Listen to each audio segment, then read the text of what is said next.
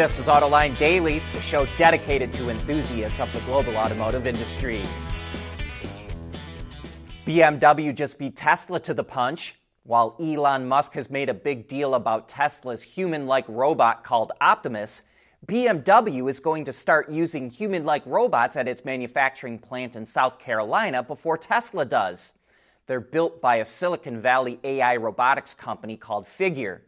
BMW will train a small number of its robots called O1 to perform specific tasks in the body shop, sheet metal area, and warehouse over the next 12 to 24 months. If that goes well, they'll expand to even more robots. While there's comparisons to Tesla's robot, we also wonder if UAW President Shawn Fain is paying attention.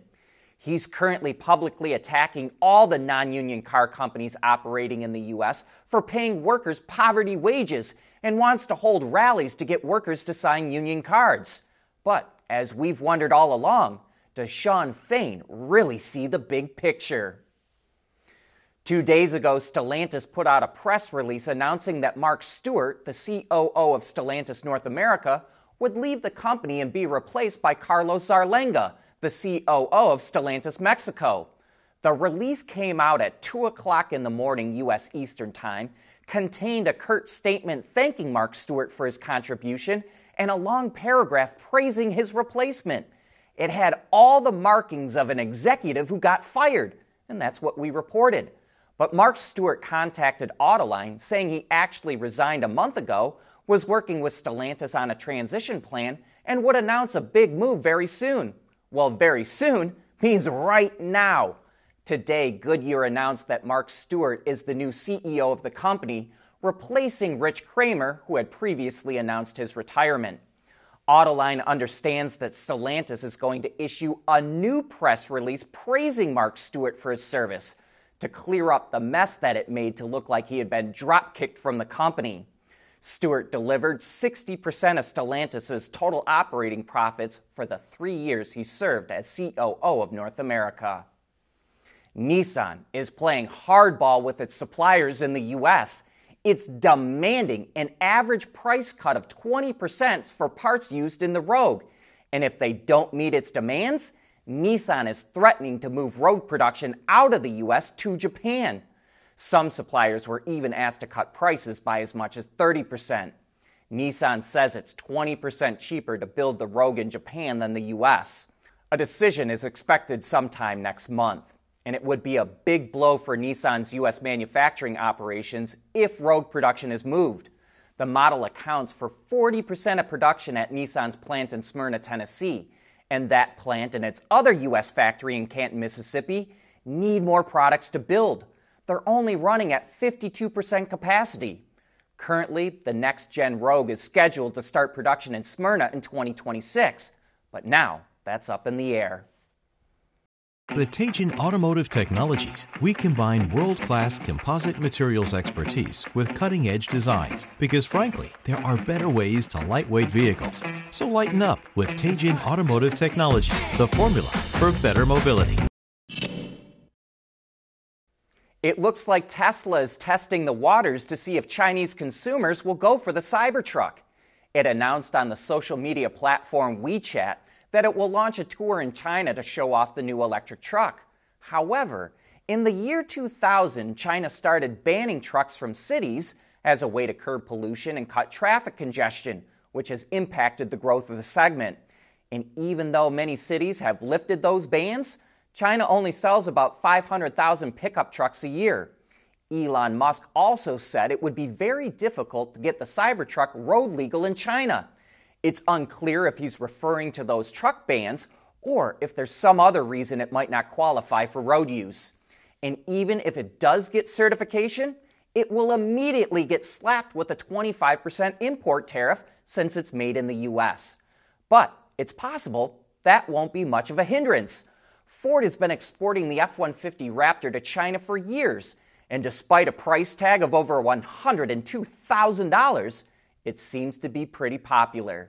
A similar Raptor would sell for about $78,000 in the US. And speaking of the F 150 Raptor, Ford looks like it's getting awfully close to offering an all electric version of that off road pickup. It revealed a demonstrator vehicle called the F 150 Lightning switchgear. Upgrades include a custom independent double wishbone front suspension, multi link independent rear suspension, coil-over Fox shocks, stabilizer bar, custom control arms, and a wider track. It even features unique bumpers that improve the approach and departure angles. Ford doesn't say what powers the switchgear, but previous all electric demonstrator vehicles had upwards of 1,400 horsepower. Legacy automakers are ignoring developing markets because they don't think consumers will buy EVs. But BYD doesn't see it that way. The automaker just introduced three new EVs in Indonesia the Dolphin, Atto 3, and Seal. BYD also announced plans to invest $1.3 billion to open a plant in Indonesia with a capacity of 150,000 vehicles a year, which would be the company's fifth plant outside of China. And it will open a network of 50 sales outlets across the country by the end of the year.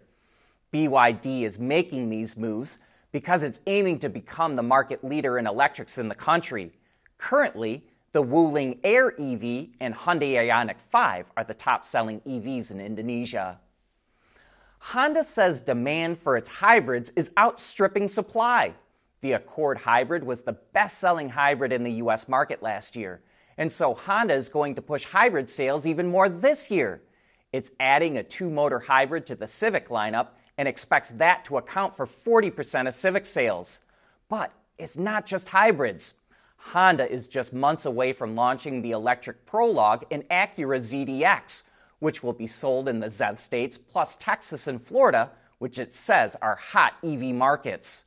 The Prologue and ZDX are based on General Motors' Ultium platform and will actually be built in GM assembly plants.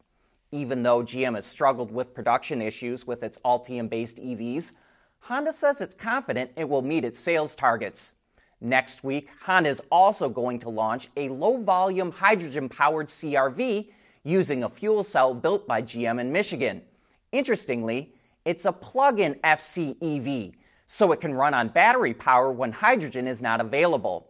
Honda has not decided if it will make these CRVs available for retail customers or will only sell to fleets. We should have a lot more details next week. How far behind are legacy automakers compared to Tesla or BYD? They're far, really far. And we've got Matthew Vachaparampil, and again, sorry if I'm mispronouncing that, the CEO of Caresoft coming on Autoline After Hours this afternoon to show us the results of their vehicle teardowns and benchmarking. Their results are going to open your eyes. Matthew will get into specifics of mass and cost comparisons of various components and systems, and his information is pure gold. You're not going to want to miss this one. Joe White from Reuters will also be on the show, and we invite you to watch when it all goes live at 3 p.m. Eastern Time today. But that's all that we've got. Thanks for tuning in.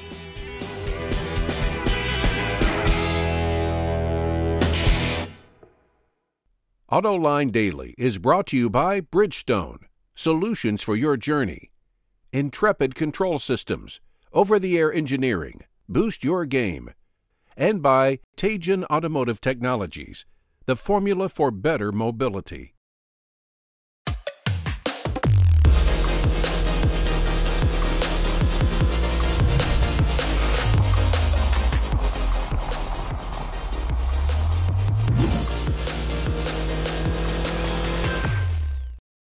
We want to know what drives your testing. OTA, connected car, diagnostics, remote testing. Intrepid Control Systems is here to help you work from anywhere. Intrepid Control Systems, driven by your data.